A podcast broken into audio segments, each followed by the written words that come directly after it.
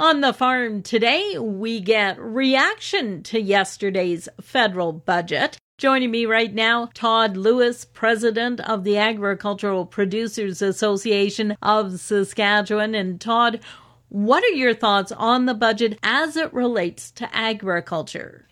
Well, you know, it was such a big document. I mean, I guess that's another thing with the with the impact of the budget. It's, it looks like a telephone book, is how I've seen one person describe it. So, you know what we've gotten out of it so far. Uh, you know, there's fifty million dollars, for instance, uh, coming to uh, uh fund the purchase of new uh, grain dryers.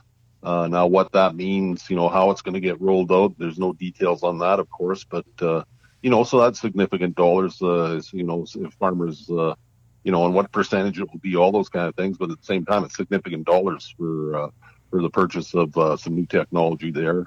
Um, also, some reference to $100 million uh, of rebate to uh, to uh, those provinces that are under the federal federal uh, carbon plan right now. So, you know, those aren't those aren't dollars to sneeze at either. So, but how it's going to be, you know, what the process will be, how that'll come back to to producers uh, is still to be determined. So, it uh, you know will be a be interesting how that money's rolled out as well. Um, good news for agriculture was that you know it's being recognized as one of the major economic drivers in Canada.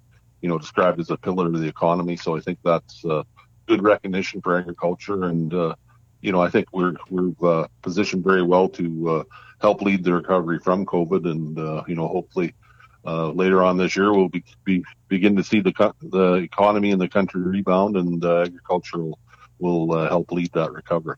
You you referenced the the carbon tax and the 100 million dollars in in payments for the first year coming back.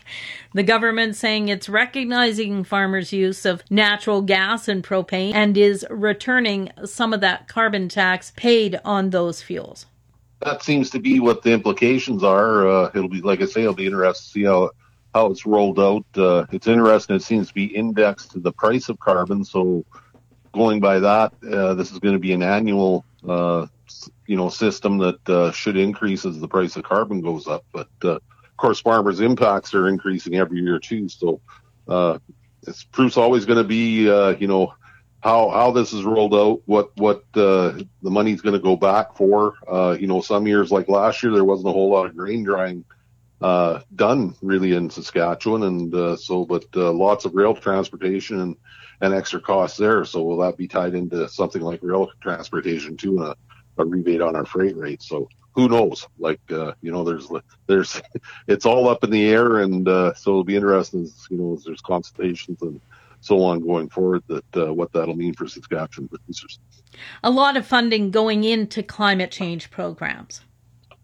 Yeah, real focus on climate change. Uh, you know, I think there will be opportunities there for for agriculture, uh, you know, especially things like biofuels. Uh, uh, you know, recently we are just hearing lots about uh, new crush plant and and uh, canola processing for biodiesel.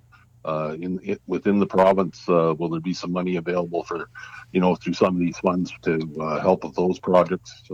So it'll be interesting, and uh, hopefully we'll be able to le- lever some of this federal federal money and see uh, Saskatchewan take advantage of some of it. Of it. So uh, you know, it's interesting as well. There was a billion dollars more put into uh, into uh, internet, uh, I guess, services and, and infrastructure. So I think that's significant dollars as well.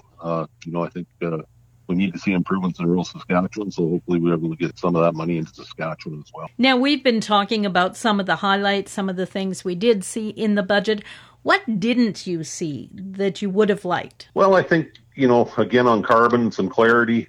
Uh, that's really the major, you know, uh, policy right now that's affecting producers, uh, impacting, you know, today's bottom line.